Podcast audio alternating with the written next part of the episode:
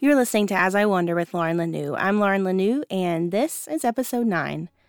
In today's episode, we are tackling a difficult subject what happens when you can't go back home. I'll share a bit about what it felt like moving back to the Bible Belt of Western North Carolina after living abroad for four years.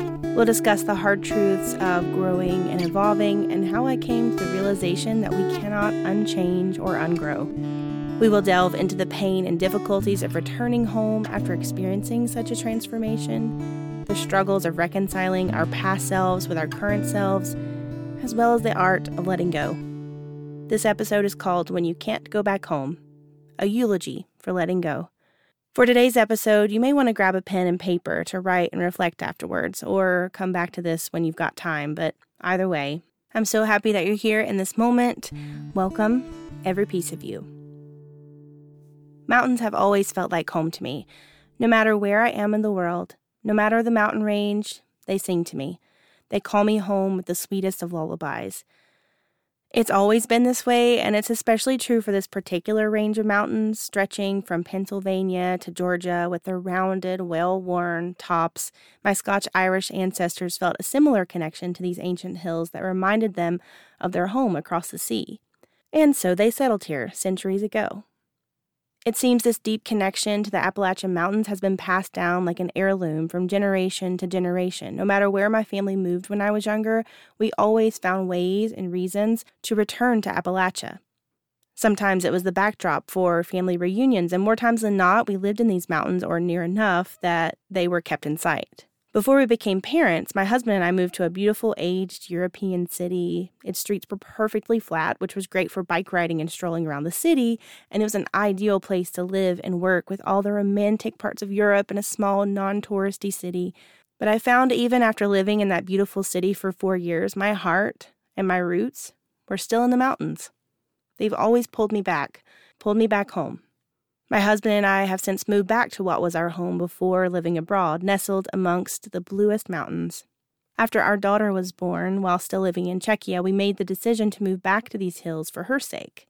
They had always given us a solid place to live and grow, somewhere to be rooted, and we wanted the same for her. This quaint little town we now call home once again is not well known, despite feeling overrun with tourists when the leaves change colors in the fall. Still, it's rather quiet and hasn't changed that much but it's changed enough. Yes, the mountains are still there, seemingly never changing.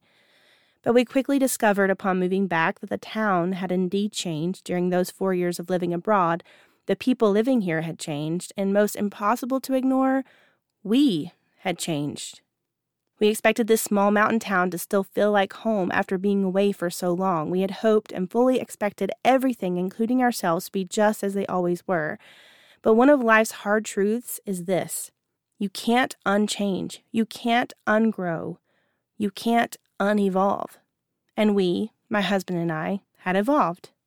Our faith and long held beliefs had evolved too. We had moved to Czechia as missionaries, leaving our cozy bubble where we were surrounded mostly by people who looked, talked, behaved, thought, and believed like us. We were fueled by the dream of changing the world. But we were the ones most changed by the experience. Being saturated in diverse perspectives in this foreign culture led us to the arduous task of deconstructing or taking a long, hard, discerning look at our long held religious beliefs. These religious beliefs were something else that had been passed down through the generations, somewhere else we had always found home. We can no longer ignore the gnawing questions, the questions that had been there all along the questions that had been so easy to ignore while living in the southern Appalachians, the Bible Belt of western North Carolina. But we were no longer living in our religious and ideological bubbles, and we quickly found ourselves questioning why we were there in the role of missionary in the first place. We questioned what we actually believed about God and ourselves, questioned the things we had always been taught about being good Christians. We evaluated nearly every brick of the foundation that we had built our entire lives upon. We learned, we grew, and our faith grew too, if not in the way we expected. And growing is oh so painful.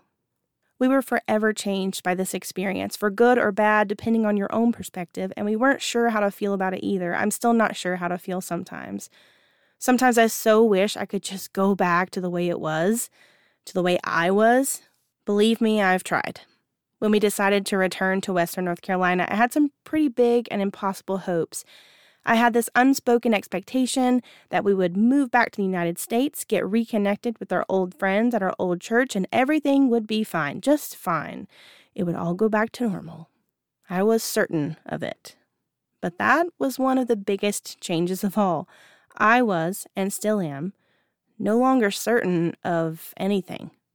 Even still, when we moved back, I quickly settled back into my old role as a worship leader at our church, and I tried to ignore the discomfort that I felt. Tried to pretend I still carried the exact same beliefs as the others singing on the stage with me. Tried to ignore the sense that I didn't belong there anymore. I pretended that I was still certain. I pretended that it was still home. But the warning whispers in my mind and body turned into screaming alarms, and as much as I prayed and wished everything would go back to normal, it didn't. I stayed far too long trying to change myself back into an earlier version of myself, and when that didn't work, I started trying to change others. But people are not projects, and that includes me. And just as much as you can't unevolve someone, you can't force them to evolve either. Eventually, this led me to the painful decision of walking away from the church building, a place that I had called home for as long as I had called the mountains home, for generations. We change, we grow, and when we grow, sometimes we no longer fit in the places we once fit so perfectly. And if we choose to stay in these places after we've undergone such a transformation, the only option is to shrink ourselves or contort ourselves into shapes that aren't anything like the person we actually are. And if we listen to that inner voice that we all have inside us, the voice that whispers the truest of truths, we can hear it say, This isn't home anymore. And so, the place to which I have always felt such a deep connection the place my ancestors have called home for centuries, where I've always felt rooted and grounded, where I've always been able to return after my wanderings, where I've always found comfort, safety, rest, belonging. It's not my home anymore. So, what do I do now? Where can I go if not here? Where is home for me now? Caught somewhere in the tension between what was and what will be in more ways than one, I'm standing in this unfamiliar place, the land of the in between. I've heard it called no man's land, and that feels appropriate because it can be the loneliest of places. There's no one there to guide me, no one there to answer my questions or make decisions for me. There's no certainty or stability to be found except within myself. And many times that feels like the shakiest of ground. Nothing like the steady, sturdy mountains that have always kept me rooted and grounded. My mind drifts to the past, getting stuck in mental loops, overthinking, regretting what should have been and what could have been, if onlys, and more. I wish I could go back. I think maybe I can go back. Maybe I should go back, but I know I can't. I can't move forward either. I'm still clinging too tightly to a home that no longer fits, like a baby bird that is no longer a baby, no longer fitting in its cozy nest, knowing full well it's time to fly and make a home of its own, but it stands on the ledge of that nest, wishing to be ready, wishing it could be brave enough to leap into the great unknown, waiting for the fear to subside. But of course, it never does.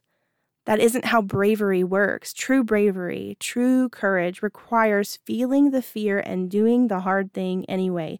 And it seems that hard thing for me in this moment is the loosening of my grip on what was, the letting go. And this letting go means digging up deep roots, loosening my grip on something I don't want to lose, the home or homes I've always known. It also means letting go of the person I expected to be, even though that person is just a shell of who I actually am, a shell of who I want to be. This letting go feels like the death of a loved one. It's a grieving process. Letting go does not mean I'm abandoning who I was. She's part of me and always will be. Instead, it's about working towards reconciliation of all the parts of who I am, past, present, and future. Letting go is leading me to belong right where I am, to accept who I actually am and not a smaller, less intrusive, watered down version.